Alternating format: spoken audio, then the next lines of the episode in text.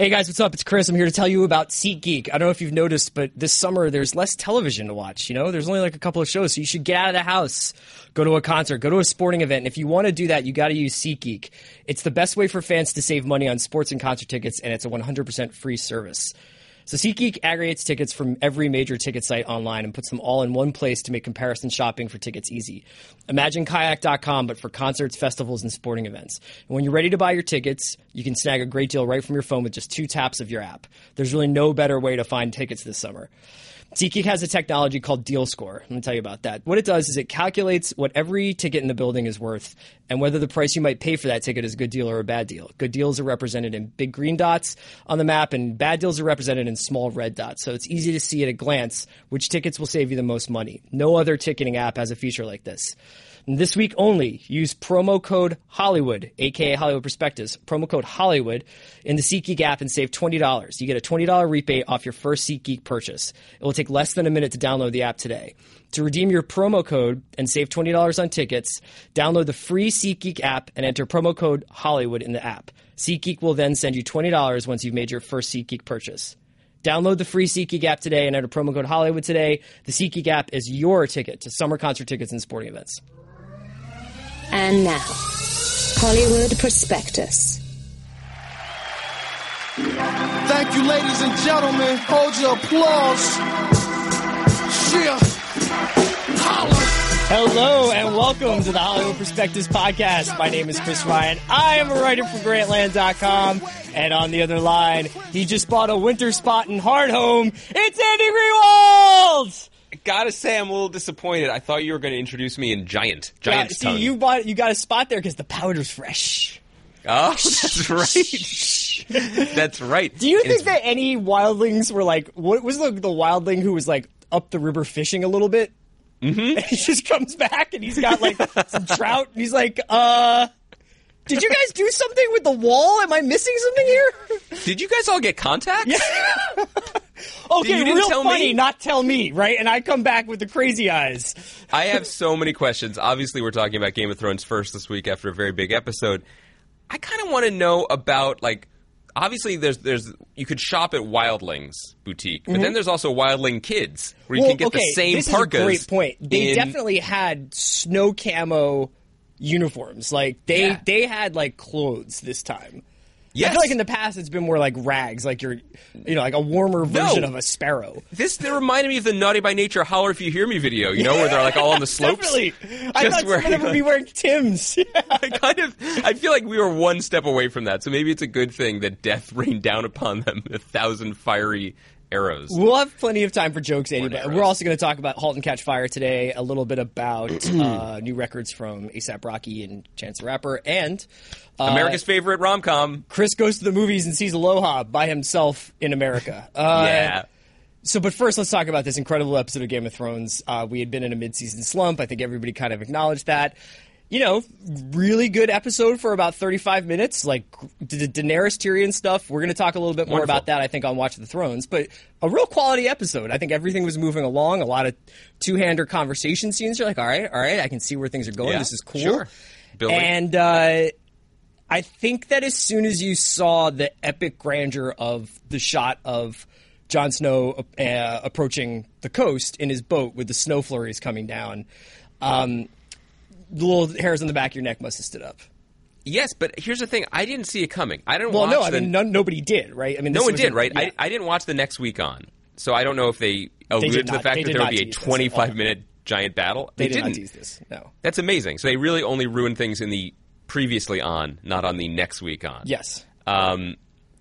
So I just think it was an amazing and pretty great feeling to not realize what was coming and then to realize, wait, is there enough time for this? Yeah. Are they going to show? Is this all going to happen right now? Yeah, that's always kind of interesting when you like look at your watch or you like click info on what you're watching to see. You're like, yo, this is 22 minutes. You're going to do this for? Like, is that for real? Yeah. And then also, Also, because when they got there, it really, you know, it went kind of quickly. Like, they had places to be, as evidenced by Tormund Giantsbane just greeting Mr. Bones. Yeah, I know. He was just like, club. You guys, this is not going to be the highlight of my day, so let's keep it moving. I have some stuff to do, and most of you have to die. Yeah. So let's just keep this rolling. Most of you have to die, and if you are signing up to die, by all means, wish a fond farewell to your children. First of all, that's the other thing. I'm going to go two ways with this. One of the reasons why this episode was really good, I think, is that because of the nature of Thrones, right? We talk about this constantly on both of our podcasts. It's very difficult to tell what sort of, especially for non-book readers, what specific job Benioff and Weiss are performing in any given scene. Yeah. Are they being able stewards? Are they being like nimble adapters? Or are they being kick-ass screenwriters? Which, by the way, they also are, especially Benioff.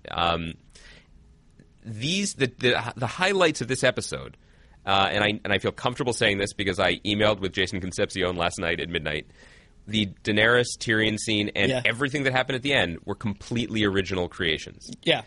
Those scenes are tipped with dragonglass. Like, those scenes you could just tell that the best writers on Game of Thrones were writing those scenes. Yes, and seemed thrilled at the prospect of giving voice to these characters and allowing these epic conflicts to play out without really worrying about the track. You know, they were building their own track at that point. That said, you know, there are a couple things that you just kind of have to do when they sail into a place we've never seen before, and God help us if we ever go back again. You have to do some serious pipe laying, and I'm not talking about Littlefinger's brothel, to make it a place that we understand the scope and stakes of. Also the physics, like just knowing that there's the water, there's the camp, there's like a land beyond the camp, and then there's some mountains, And, okay, so we're going to slaughter thousands of people. We have to give some of them a face. So we have to introduce, I guess the production stills that HBO mailed out said her name was Carsey, was whatever. She's in Pitch Perfect 2. She's in Pitch Perfect 2. Yeah. Which is a really interesting resume at this point. We had to get to know her. We had to get a sense of her because it had to have stakes when she was devoured alive by rabid, half-naked zombie children. So all of that is to forgive the fact that, that was pretty McBainy for her to be like, I'm right behind you, but my beloved children. Like, here's my thing. I'm on Game of Thrones. I'm a character inside of Game of Thrones. I am going full, like, Groundlings improv if I'm in a battle scene, and I'm writing my own speech, and if my kid is like, you're going to be right behind us, I'm going to be like, probably not. In fact, I could think of no more glorious way to end this day than to be devoured by zombies. And you know what? I'm ready for that because my sacrifice is worth it. I would just go tack the entire other direction so that, like, the gods, Benioff and Weiss, look down on me and were like, oh, yeah, you know what? This guy needs to live. I just would never, ever be like, I'm right behind you. No, and by the way, I love you guys. And I love you so much. And I'll always be with you, regardless of what may or may not happen in the next 10 minutes. May I be with you as an undead blue ice walker? Sure. But let's jump off of that bridge when we get to it. Absolutely. One of the things I wanted to kind of pick your brain about, you alluded to this at the end of your recap today, and it's the first thing that jumped into my mind was this battle at Hardhome was the first time that I feel like I had seen somebody outside of, frankly, like Sansa, be truly not be traumatized, because people are being traumatized all the time and being flayed and being exiled and getting grayscale and being, imprisoned. But it was the first time that I felt like we got to see – it's the old Scorsese thing of like, if you're going to show violence, you have to show the consequences of violence. Yes. And I thought it was the first time we got to see someone legitimately traumatized at just how hellish the world was that they lived in. Well, because this was the first time – well, not the first time, but one of the few times that we've seen a character be absolutely confronted with the reality of the world that they live in. Yeah. One thing that is sort of hard to navigate as the seasons pile up and the atrocities pile up even higher is that this is a – the show is set in a world in which people getting decapitated or their flayed bodies being displayed is more or less normal. Yeah. It's not like people are super into it, but it's not unprecedented. People are familiar with death on a level that, thankfully, we are not. Maybe only the characters on The Nick know it as well as these guys do. So Yet, but what John and Tormund and the rest of their very few survivors saw is completely unprecedented to them. Obviously to us, but I really appreciate what you're saying, because it basically lifted all boats now for the rest of the show. Because we're no longer – now, this is the second question that I feel like, you know, I think we should talk about. What does this do for the stakes of all the smaller stories going forward now that we actually see the tsunami that's about to hit them? But, you know, you said this to me in an email last night, so I won't step on your line, but this was the fullness of a war movie. Yeah, this wasn't just Saving Private Snow, man. Yeah, yeah. This was a war movie. Like, and I thought from the invasion to the retreat, it was. And there had been allusions to war across. You know, they had talked about war in the camp around the campfire when they were sort of deciding whether or not the wildlings should pair up with the Freemen or the Night's Watch guys. The Night's Watch. And, you know, there was a little bit of stuff between Roose Bolton and Ramsay about war and about no man ever comes out from behind his fortress when he can defend it. And I think a lot of traditional ideas about how you go – and even Tyrion and Danny were talking about what's like the way you – how do you conquer a people? And what do you do if you – do you just kill everyone? Do you rule from far away? Do you rule from where you are? Who do you need inspire? To do? Yeah, and what's the difference between politics and conquering and whatever the line was? So I think that was sort of a theme of the episode, was these ideas of battle, of conquest, of rule. And then that just gets thrown out the window because – and here's what I wanted to say is that even – you know, I read some stuff today about, well, they needed to take it up a notch from Blackwater, and that's why some of the visual style was the way it was. But Blackwater was a very traditional, almost like shot like an old, like The Longest Day or something like that, like a traditional World War II movie where it's like, you're coming at me and I'm going to repel you. Yeah. Or it was very static shots. Like there was some handheld stuff, there was some movement, but for the most part, I felt like it was there to show the grandeur of the scene, and it had the explosion and everything. This was guerrilla warfare. This was chaotic. Hand-to-hand combat that was just pouring in from every window and every door and out of the ground and from above. And it's also was a complete tragedy. Yeah, and that's absolutely how it was shot from beginning to end. There was never a sense that this was a battle and that who will emerge victorious. There was no other outcome, and that was made quite clear from the beginning that this was doomed. Yeah. This was going to be a slaughter one way or another. And that, you know, that changes the tenor of it and infused it with this sort of, I mean, I want to say melancholy, but it was because it was too much adrenaline to even have any space for that. But it was deeply traumatic in a way that was both upsetting but also kind of exciting, because finally, you know, even before the battle started, to have Jon Snow making his case and be right, and, you know, that was in itself a kind of reward to the audience. Yeah. Someone finally gets it. We've joked for a couple seasons about how well that army was marching. We saw them a few years ago. Where are they? Yeah. Now, their timing was impeccable. Yeah. But again, it's a TV show. But we saw him be right. We saw Tormund be reasonable. And we saw some progress being made in the sense of, you know, in terms of the larger army that has to be formed in order for this anything to happen. And it was a reminder that the Iron Throne stuff is fun as a diversion. But that's not really what's happening here. Yeah, that's about maintaining the status quo when, in fact, the status quo is doomed. What's going to come out of it? I really liked the connection made between the White Walkers and forces of nature, because it seems like it's an avalanche at first, and I was like, oh, my man Torrens in another avalanche movie. Yeah, you know? Force majeure shout out. Yeah, and I was like, maybe like Jon Snow and this wildling woman will have like an hour-long domestic squabble about like you know. he'll be stepfather to her kids. Yeah, but I really appreciated that. I really like the idea that, you know, we've been sort of focused on religion all year with Cersei and sort of faith and the what arms come out of like the faith that to sort of exact that the ideas of the religion. And this was something older. This was something more primal or maybe more supernatural. And I like the idea that that's as much a clash this season as anything else.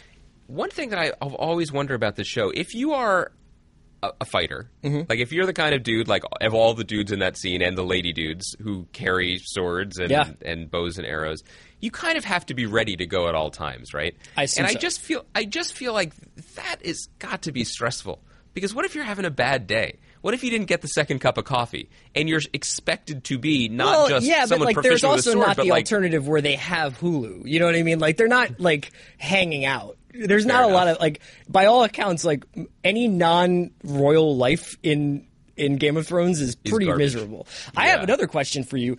If you're the dude who's like the captain of Stannis's boat, who's just making like he's just doing a drop off. You know what I mean? Like this was not this was not in the contract. Can you do me a favor? Do you do the ditty in the speedboat like zoom? Like when you see the first giant like being like I'm scared, I'll just be like peace. I'm out. You can see me like Crockett in the Keys, like just bouncing along the waves. Just Stannis' go fast boat. Yeah, going and you get back and Stannis is like, how'd that go? And you're like, here are the keys. I need a vacation. Okay.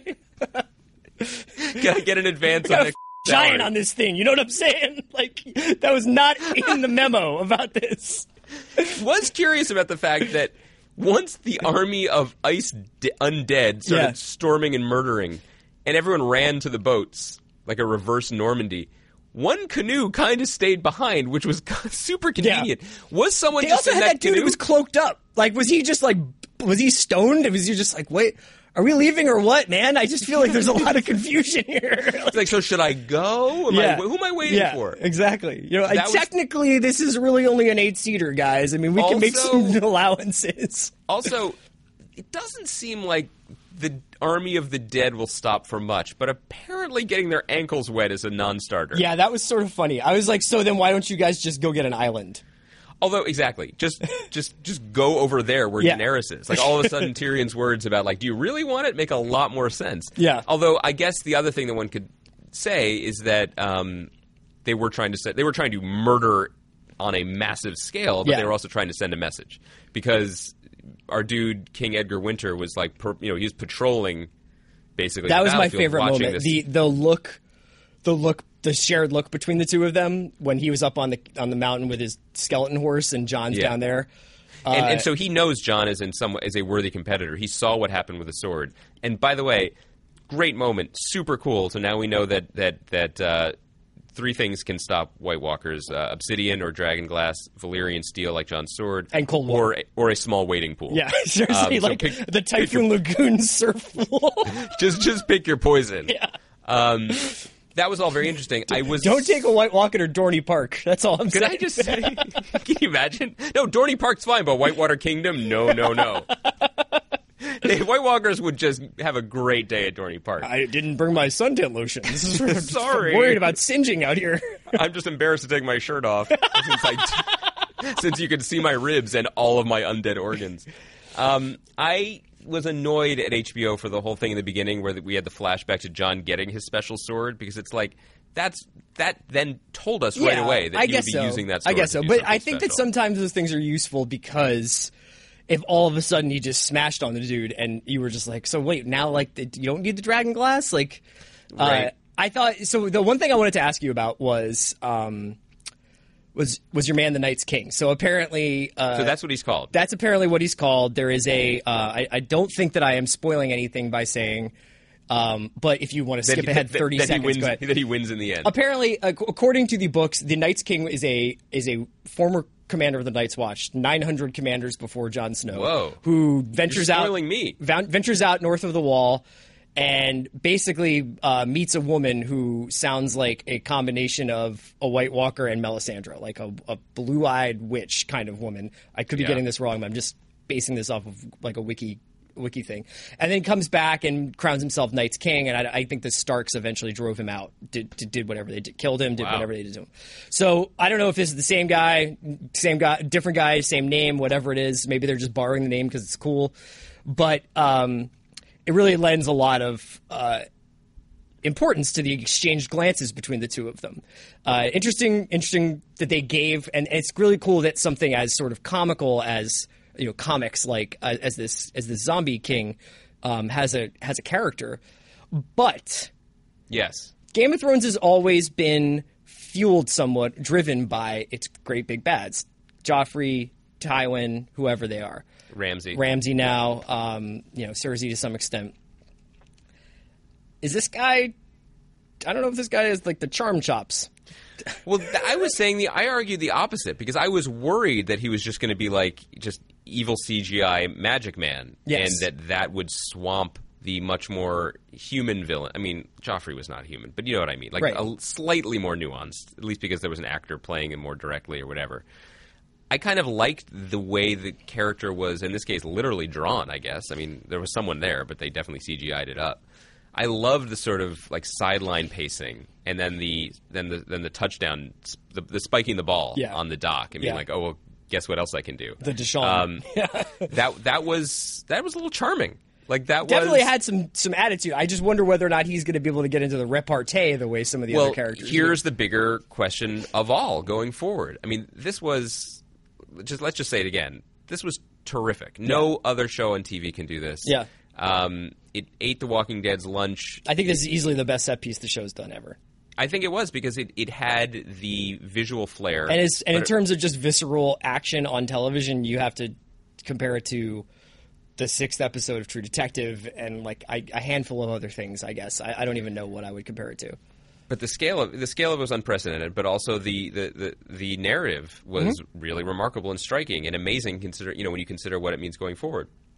The flip side of what it might mean going forward is really the only potential red flag, which is it's going to be a very interesting balancing act to keep us in any way interested in a rescue mission in Dorne or Theon or all the smaller plots that we are increasingly less interested in when this is what's coming. Now, of course, there are many ways to solve this because all of a sudden, John, who we thought for a while was isolated in the North and was sort of, basically cut off from the main plot line, he is now the most important figure and the truth teller who's going to have to basically Paul Revere all of humanity to uniting against this threat. But you alluded to this. The thing about Game of Thrones that I think attracted a lot of non-genre diehards was the very, very human scale of the treachery and the villainy and the non-black and white heroism. This is it's not just the army that's threatening to swamp the continent. This is the magic and genre stuff that could be threatening to swamp the show that had attracted many non-fanboy types. I'm not saying that's going to happen, but that was my other thought from last night. We'll talk more about some of the other elements of Game of Thrones on Wednesday. That's our Watch the Thrones podcast. So let's move on. Let's move on to finally another show on Sunday. I guess if I say finally, it's only been a couple weeks since Mad Men went off, but we have another show to talk about from Sunday nights, and that's AMC's Halt and Catch Fire, which came back for its second season this Sunday. Yeah. Eddie, you wrote about this last week. You wrote a glowing review of the second season of Halt and Catch Fire, which is one of the few shows that I think, probably in the time that we've been doing this, that has decided to change course. They've gotten to a certain point, and in the second season, they've pretty much redistributed the wealth in terms of character time. This is totally amazing to me, and I was excited by it even without actually liking it, and I did like it. I saw the first four, and I think they're really, really good. But one of the things that I love about TV in general is the potential to reinvent, the potential to recognize what you've done wrong and steer this enormous hulking enterprise in a potentially better direction. Very few shows do that on this scale. Like every show, good show and certainly great show, course corrects and makes small things, takes advantage of opportunities and happy accidents and things like that. Good casting, bad casting, what have you. Right, and they steer away or steer into those things. Halt and Catch Fire, to me, I mean, it had its fans, but it just didn't work. And it was just one of those things that you could see the enthusiasm and you could see the way they thought it was going to go, and then it just didn't go that way. Mm-hmm. The first season basically felt like it was, to use the show's own language, it was borrowed code. It was basically what would happen if Don Draper and Walter White tried to invent the Macintosh in Texas in 1983. Now, that's kind of interesting, but immediately you hit 100 walls that I don't think they considered. One was the fact that we've seen these characters before. The brooding mystery guy just isn't that interesting anymore. Two, think about what the hero's journey of the show was. It was about two people trying to rip off IBM and make a slightly not terrible knockoff. Yes. They weren't going to make the Macintosh because they established that the Macintosh was being made at the same time and was better. So I don't really see what was the way in. And then the other thing that was interesting about the show is that it put these two characters, Scoot McNairy and Lee Pace's characters, front and center. But it had Carrie Bechet as Scoot McNairy's character's wife, who is a programmer in her own right. She was not, sort of Skylar White sitting with a goblet of wine being angry. Which, by the way, Skylar White was a great character, but that's certainly the caricature that she was portrayed as and that, a lot of cable drama wives have sort of become. And most importantly, Mackenzie Davis, this Canadian actress, as Cameron Howe, who looked like Mary Stuart Masterson in Some Kind of Wonderful and coded like Zuckerberg in The Social Network and was just a total breath of fresh air. But the show is insistent on the dynamic between the dudes. And so anyway, ratings weren't particularly good. The first season wasn't particularly good. Miraculously got a second season, and they fixed it all. Yeah. They looked at what they did in the first season, and they were like, you know what would be a much better show? One that had the women in the leads. One that wasn't about making the same box, but one that was basically about trying to invent the future via the internet years before the technology was ready to allow anyone to do that. So it came back. I mean, I'm sure you were struck by it. I know you didn't stick with the first season, but it definitely felt like a different show. It did feel like a different show. I watched the first few episodes of the first season, and I watched the last episode. And I thought that the premiere of the second season did a lot of things. There were a lot of really cool things about it. The feel, the look, the music, some of the performances are all dead on. Like, I think they're really exciting. I don't know that they have fixed the unfixable, which is... Right. It's a show about... Right now, it's still a show about, like, the burgeoning, the early days of modern computing in America. And modern communication, because they basically invent chat rooms, and they seem like they think it's a great idea at first. Sure. Yeah, and I thought that was interesting, and also, you're getting into... I guess I'm trying to figure out, articulate what it is, aside from, the pacing, which I think some scenes just go on a little long. Could I suggest that airing the season premiere on the same night probably as the Battle of Hardhome? Best. That was one of those. Do you remember what was the? I can't remember what the Mad Men was after Red Wedding, but I remember that being the least interesting Mad Men of all time ever. Yeah. That is really a toughie. I mean, I really hope that when I was really urging people to watch *Halt and Catch Fire* last night at 10 p.m., I kind of hope people didn't, and that they watch it today on DVR fresh. I'm trying to articulate though what it is about the central conceit. I guess. If they've rebooted everything else, they can shift around what the show is about part. Yeah. But right now, whether or not Cameron gets sold counterfeit disk drives or whatever, is not super exciting to me. But that doesn't necessarily mean. I'm sure you've seen 4 episodes, and a lot of the times when it gets a lot better when we talk in these first. Hey, we just watched the first episode. Things you've seen 4, I've seen 1. You have a little bit more momentum and context, and I thought it was good. I'm excited to check out 2. I don't necessarily know if this is ever going to fly for me. Well, what's interesting about it is that it's tough to sort of downshift from talking about Game of Thrones, which feels essential and feels enormous and is enormous, to a show like Halt and Catch Fire. I don't think Halt and Catch Fire is ever going to be Mad Men, certainly on a lot of levels, and certainly not even in the way AMC wishes it could be ratings-wise. For me, it's really more about being thrilled and gratified to see a show that is as emotionally interesting as this has the potential to be, that is about creativity and collaboration in a way that is not dependent on cops and murderers or ICE zombies, because we have all those. There's anything wrong with those. We have all those. Totally. And again, this is an example of, I wrote about this a little bit in the pieces I wrote about Empire in the beginning of the year, where talking about diversity casting, or elevating female roles to the equal of the male roles, or even beyond that. I think that's good, because I think diversity is generally an essential thing in all areas, workplaces, entertainment, whatever it may be. But television doesn't operate like that for the most part. They're not going to put a show like Empire on the air because it feels good to have given black actors a chance to lead a show.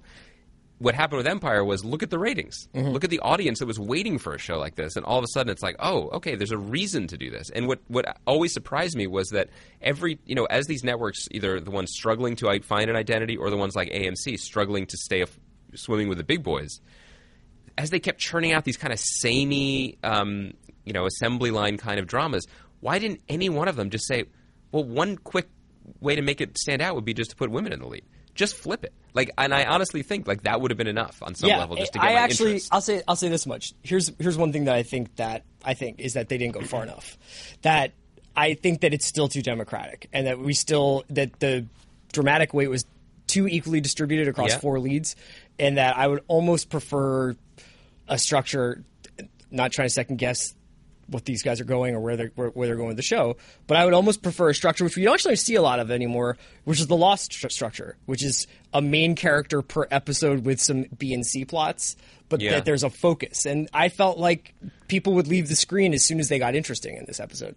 That's interesting to say. I mean, a lot of this episode, you know, when you see something, and I just said I don't know if I've ever seen anything as radical as this in terms of a reboot. But when you see a show staking out new territory, you have to remember that it's not just making the case to people who had been watching it before, making the case to new viewers. For sure. They're making the case to the network and the studio too.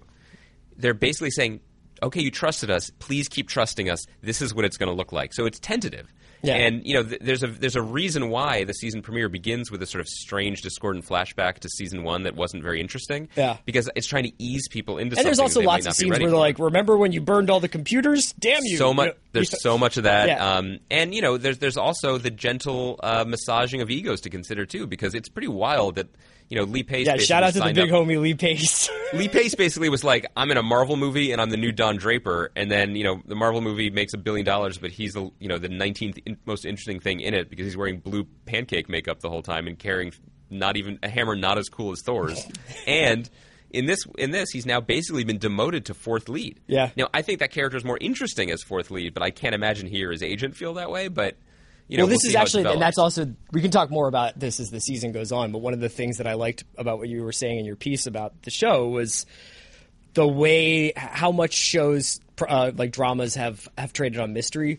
Not necessarily a mystery, but like – The major sort of selling point on most lead characters in shows is the mystery. What's their secret? Where are they really from? Yeah. Who are they really? And who is Don Draper? You make the decision that person is actually, in fact, not the most interesting person on the show, well, you've invested so much in this mystery, then there's sometimes not a lot there. So I think it'll be interesting to watch them rebuild that character over the course of the season. Yes, and I think they do a pretty smart job of it, at least in the early going. But, I just really did... Because I said that whole thing about how it would be... as my people and half of your people would say, a Dainu moment, like that would have been enough. Yeah. Like if they had just put the women in the lead. But that's selling it short because I think that Carrie Bechet and Mackenzie Davis are really interesting actors and performers. They have a really great chemistry and it's just entirely fresh. Like the way that and Scoot McNairy has stuff to do and I feel like he tends to work better in the background anyway. But he and like the relationship between the Clarks is a really interesting look at a pretty fair and balanced marriage. Yeah. Where she's as smart and accomplished as he is. They made these kids together, and now in this season, the scene where he's walking around telling her all the stuff he's going to do and how the kid knows how to sing "Hey Jude," and she's just like, "Oh man, like where are my car keys?" And the fact that she doesn't really have time to notice that his nosebleeds are, maybe not the result of bad sinuses. Yeah, it's notoriously dry Texas air. Oh, it really singes the nostrils. It's a very promising show. You made the one last note I will make about it is that I think that the Lee Pace character would be improved if his dialogue didn't all sound like it was coming from Next Week on Mad Men. Because he only seems to walk into a room and be like, we'll know when we know, and that's the future, and then walks out the door. And he's like, shut the door behind you. It's I'm sorry for you, something big's coming.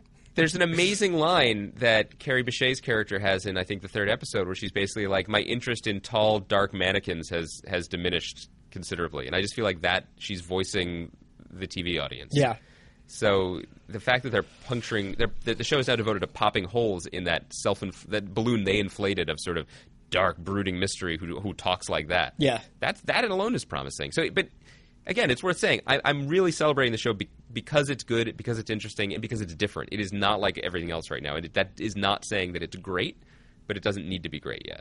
Let's move on really quickly to wrap up with a little bit of talk about – oh, no, actually, we're going to talk about two more things. We got a couple topics. Let's talk a little bit about these records that just came out. So last week, I believe, last Tuesday, we had – it was like Sunday night. Whatever. It's so hard because nothing ever comes out on Tuesday anymore. No. So we had the A$AP record, a long-last A$AP dropped, and Andy and I are avowed fans of the first A$AP Rocky album and the A$AP Mob stuff and all of his mixtapes.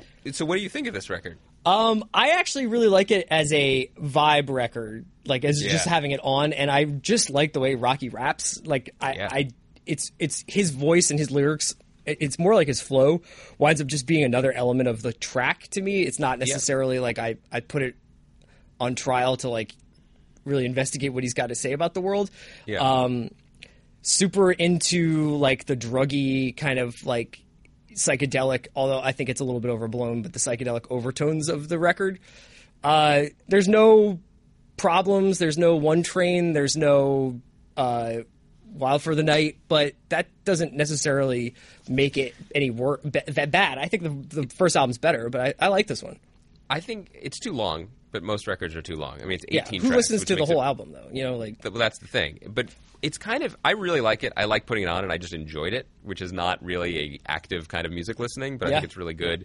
But it's a pretty interesting moment because – and I am going to reach for the very strained Game of Thrones comparison here because we do feel like we're kind of in an interesting moment with rap where basically the various lords of their realms have retreated to their ancestral homes and castles and are just busy just building up those walls. Yeah. And so I enjoy very much like visiting A$AP Rocky's castle and then you go to Drake's world. But there doesn't feel like there's very much communication between or Kendrick Lamar certainly. Well, it's interesting. And we're in this moment where, and we talked about this before a little bit with Kendrick, where it's interesting. Albums are now so dense because why else would you spend all that time making an album? As you said, no one's listening to it all the way through except people who truly care. Yeah. So the album becomes this, in a way that I don't know if it ever really was for hip hop, kind of a statement, like a more cohesive personal expression of both a brand and an aesthetic that is kind of impenetrable to people who aren't into that vibe or aesthetic or brand. Very much different than the first A$AP album, which was the mixtapes were like that, but the first album was like, here's everyone I'm vaguely affiliated with. Yes. Here's this track. Here's Skrillex. And so I guess the work then, the day-to-day work of attracting fans happens elsewhere on guest appearances and other people's songs or whatever. But the albums are these sort of very, very imposing monuments to their style. I guess it's always like critics and fans who fill in the dialogue where that conversation's supposed to be happening that you're talking about. But I do think now is a particularly interesting time for R&B and soul and hip-hop because you've had three records over the last 6 months, I guess, when did D'Angelo come out? November? October? It was the end of the year. Yeah, so towards the end of the year when D'Angelo's album came out. And then this A$AP record is one thing, but I really find that this new record, Surf, by Chance the Rapper and his... So it's Chance's on some of this record. It is really a record credited to Donnie Trumpet and the Social Experiment. Andy and I had a hilarious text message conversation this weekend where I kept asking him if he had heard Surf. I thought you were talking about some app. It was like I didn't know what you were talking about. The whitest Abbott and Costello routine we have ever had, I think. I was like, I saw someone talking about that on Twitter. What is it? And you were like, have you heard? Then you changed the subject. And you were like, have you heard A$AP Rocky and Chance the Rapper? I'm like, I've heard A$AP Rocky. I haven't really, you know, I said that. And then I was like, what is Surf? And you were like, it's Chance's album. And I was like, so it's an album? And you wrote, Chance is a rapper. It's in the name. It's right there in his title. It's like Chris the Podcaster. Yeah. And then you started talking about like Freddie Trombone and his long tail. And I didn't know what you were talking about. So this is, Chance is sort of the band leader. Well, he's not really the band leader because this guy Nico, who's the trumpet player, is the band leader. Sure. I think Chance I thought his name was Freddie. Avatar of this group, Donnie Trumpet and the Social Experiment. He appears on most of the songs. It's kind of unclear. The album is a sort of like very life-affirming, sumptuous, exciting, loose, weird, dense record that I'm still trying to wrap my head around. But it does feel like there's like an interesting conversation that's happening in the music. I mean, you can feel this record as like the inverse to the D'Angelo record. It's the same sort of like incredibly like layered, instrumentally like complicated, textured album. But whereas D'Angelo was very rain clouds, and it was about a lot of it was about darkness, even if it was about love. This album is just about the life affirming capabilities of music. To me, you sold me on it at the end. It started a little shaky, but nothing gets you into it like jazz funk. Pop fusion is just your bag. It's just hard to. I mean, I also understand why albums are being released the way they're being released, both from in terms of managing the marketplace, but also as bulwarks against the kind of instant hot take culture that we are participating in right at this very moment talking about it. It resists it. Like all what I've said about the A$AP Rocky album is no different than what I said about the Kendrick album a few months ago or the D'Angelo album, which is it's a monolith right now. Yeah. I cannot pick out very many strands unless they're labeled featuring Rod Stewart. Like I can't. That's just not what this is yet. So it basically means now we go back underground with pickaxes and we go back to work on it if we so choose. Yeah. And it's the rare record that actually is, you know, that holds the interest long enough to do that these days, I'm afraid. I mean, we're probably not going to get further into it now, and it's a pretty big stylistic jump from A$AP Rocky, but we kept teasing that we were going to talk about Brandon Flowers, and we didn't actually talk about it all the way through, just like the deep love that we both have for that album. And there are no bad songs on that record. It's because there are no bad songs on it. And it's like, but it's also, there is a, God, I'm trying to think out loud here. It's a little bit tricky because I'm not good. Well, it was funny. Somebody said that a friend of mine was listening to us sort of rattle off the references that we heard on the album, and they were like, "You guys were so excited about that record," and I was getting excited, and then I heard you start talking about Mike and the Mechanics and Peter Gabriel and George Michael, and I was like, "Nope." And yeah. I don't want to undersell it by saying, like, it sounds like Peter Gabriel or it sounds like do George you like Michael. Mark Cohn's Walking in Memphis? Well, have I got 10 tracks of Where Are You Going? Pop for yeah. you. The more I listen to that record, there are still super bad Brandon Flowers lyrics on there. No such thing. Do you think that record is really religious? Yeah, everything he does is super religious. For sure. He said that to me. You're saying that to me like I'm just like the dumbest person in the world. No, I just mean like here's the thing about Brandon Flowers. Here's the thing. What if you were? There's the thing about Brandon Flowers that I think befuddles a lot of people is that he really doesn't have subtext. Yeah. Like this isn't a stunt. This isn't ironic in any way. Like he is a... I think he's got great taste in records. I think he's a really good songwriter, singer, and arranger. There's part of him that's just he's kind of a goober. I mean, he loves these songs, and I really appreciate the fact that he's like, well, who is the dude session drumming on the best pop songs of 1988? Oh, he's available? Yeah. Why would I not have the best session drummer? Where's the cool points in not having that guy? Like, let's just make it the best thing possible. He's also got really good taste in producers. Yes, he does, and that was what was interesting that he... Right, because he chose to work with Ariel Reichstad, who is much more, at least affiliated with a much more sort of cutting edge. Well, he was able to take all these elements of those 80s records that we were talking about, like whether it's horns here or Bruce Hornsby piano there, Kenny Aronoff drums there, and Carlos Alomar from David Bowie's band's playing guitar on songs, and synthesize them into a sound that was very much a record by the guy who was the lead singer of The Killers. I mean, it sounds of a piece. I guess what I'm saying is that the Brandon Flowers record is a monolith in the sense that it is sculpted and tight, and it is what it is, and it just hits you. Like there's really there's no wiggle room. There's very little nuance. It's just great songs yeah. across this record. When I was saying that like the Kendrick record and the A$AP Rocky album are monoliths, they kind of are in a similar way, but they're also very much questing. There's like 18 tracks of kind of figuring it out, and now I'm dropping acid, and now I'm saying things I probably shouldn't about a British pop star.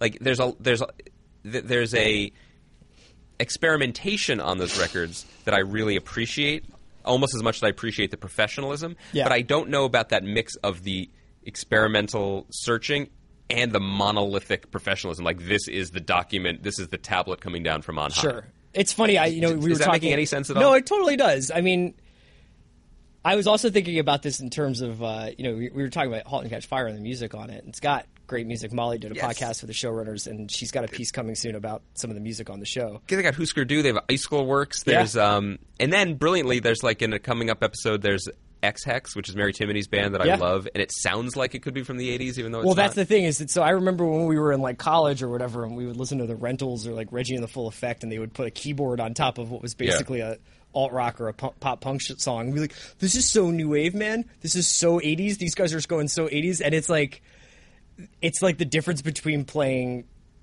Super Nintendo and like using an Oculus Vision like visor when you listen to the way that Brandon Flowers is like, no, I'm like doing it in the studio that they made Sledgehammer by Peter Gabriel or whatever. You know, like I've got the same gate on the snare that I'm they have on it. George Michael Faith, you know, like.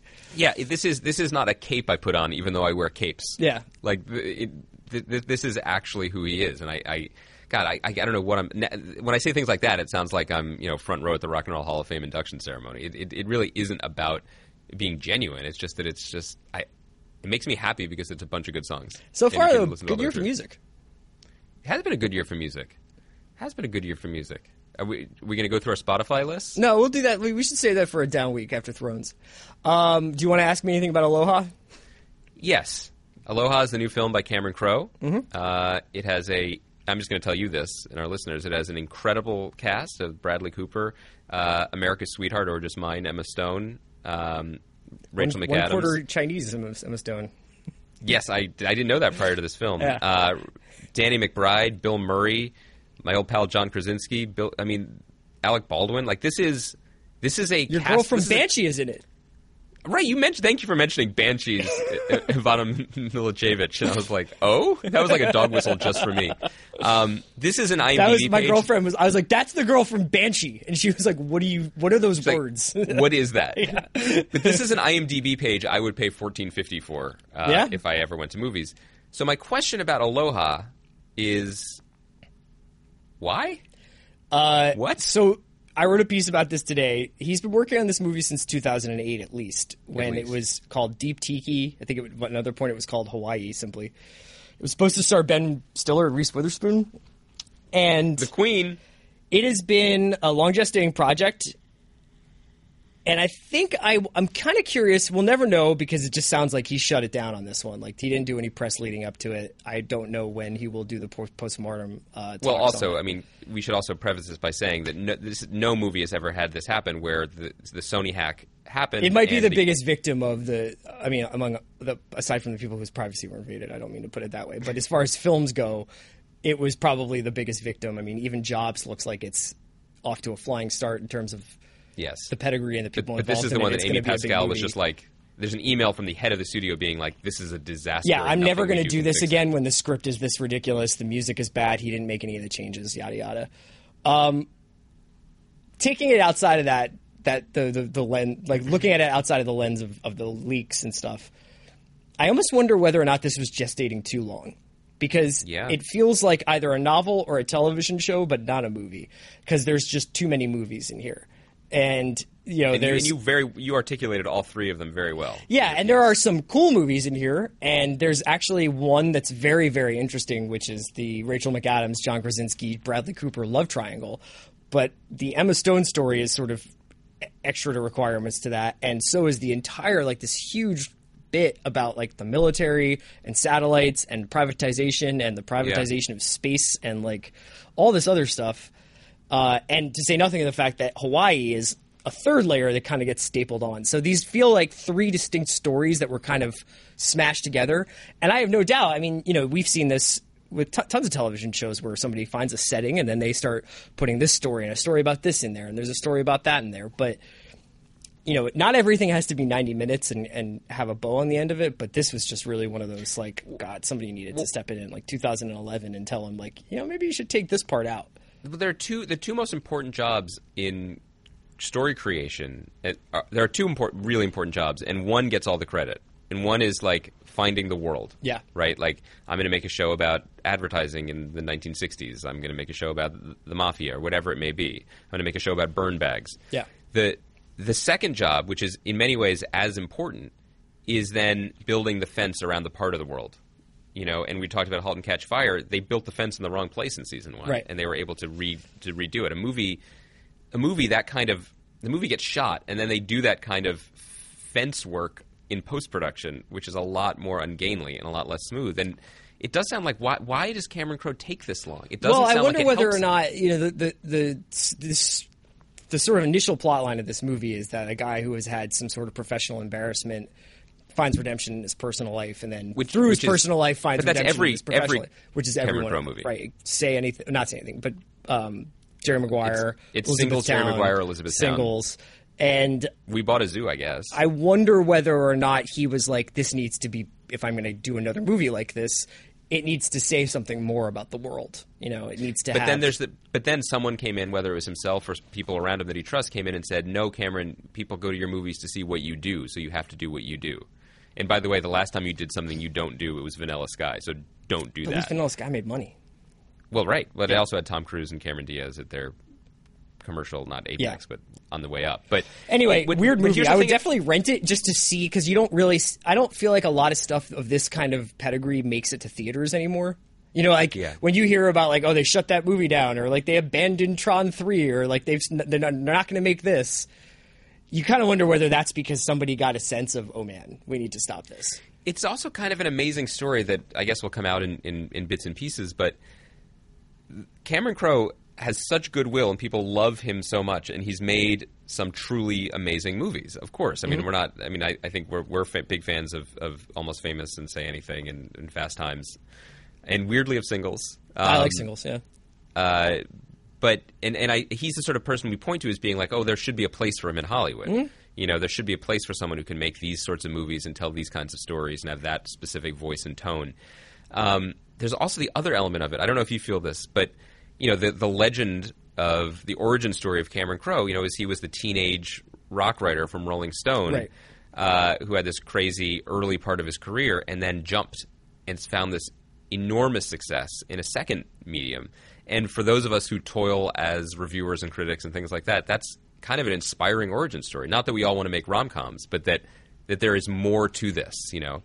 And so the idea of him failing so noisily and loudly is kind of galling, and it's upsetting. I mean, you kind of hoped that he would keep be able to keep finding the thread, but maybe the lifespan of rom-coms or that sort of gentle storytelling is short. Like James L. Brooks can't quite figure it out anymore either. Yeah, you know? I mean, some people have it and they lose it. I don't know. You can also find it again, but it's interesting. I mean, there's more filmmakers who made two or three really great movies and then just sort of decayed over the years than there are ones who had those 25, 30-year consistent careers. And there's always television as a soft landing spot. There you go. Roadie's coming on Showtime, right? Seriously, yes. Yeah. And that's probably a better fit for him if he can sort of... No, Aloha would have made a very... convincing 12-episode television show. It'll be interesting to see whether he can embrace the medium on its own or as a kind of demotion. Because for a guy who worships Billy Wilder, like, and is so set in his ways and is older now, like, the thought of having to learn a whole new skill set can be daunting. Not everyone can do it. It'll be interesting to see. All right, let's wrap up. We got Watch the Thrones on Wednesday. You can subscribe to Hollywood Prospectus on its own feed on iTunes. You can subscribe to Watch the Thrones on its own feed on iTunes. We are teasing this Watch the Thrones live show for June 11th. We are still looking for a venue, but we'll figure it out. It's in New York City. I know of a town. It's by the water. Yeah, ocean no, is views. It? Do I bring a jacket? Is it kind of cold up there? Bring a parka. How comfortable are you with corpses? Yeah, no, as long as they're moving around, I'm fine. Oh, good. Okay. So that's where I'm scouting that location tomorrow. I'll let you know. All right, buddy. I'll talk to you Wednesday. Great job, Baranski. Thank you for listening to Grantland. To hear more Grantland shows in your earballs, subscribe to Grantland Sports and Grantland Pop Culture on iTunes. Or go to grantland.com and click on podcasts.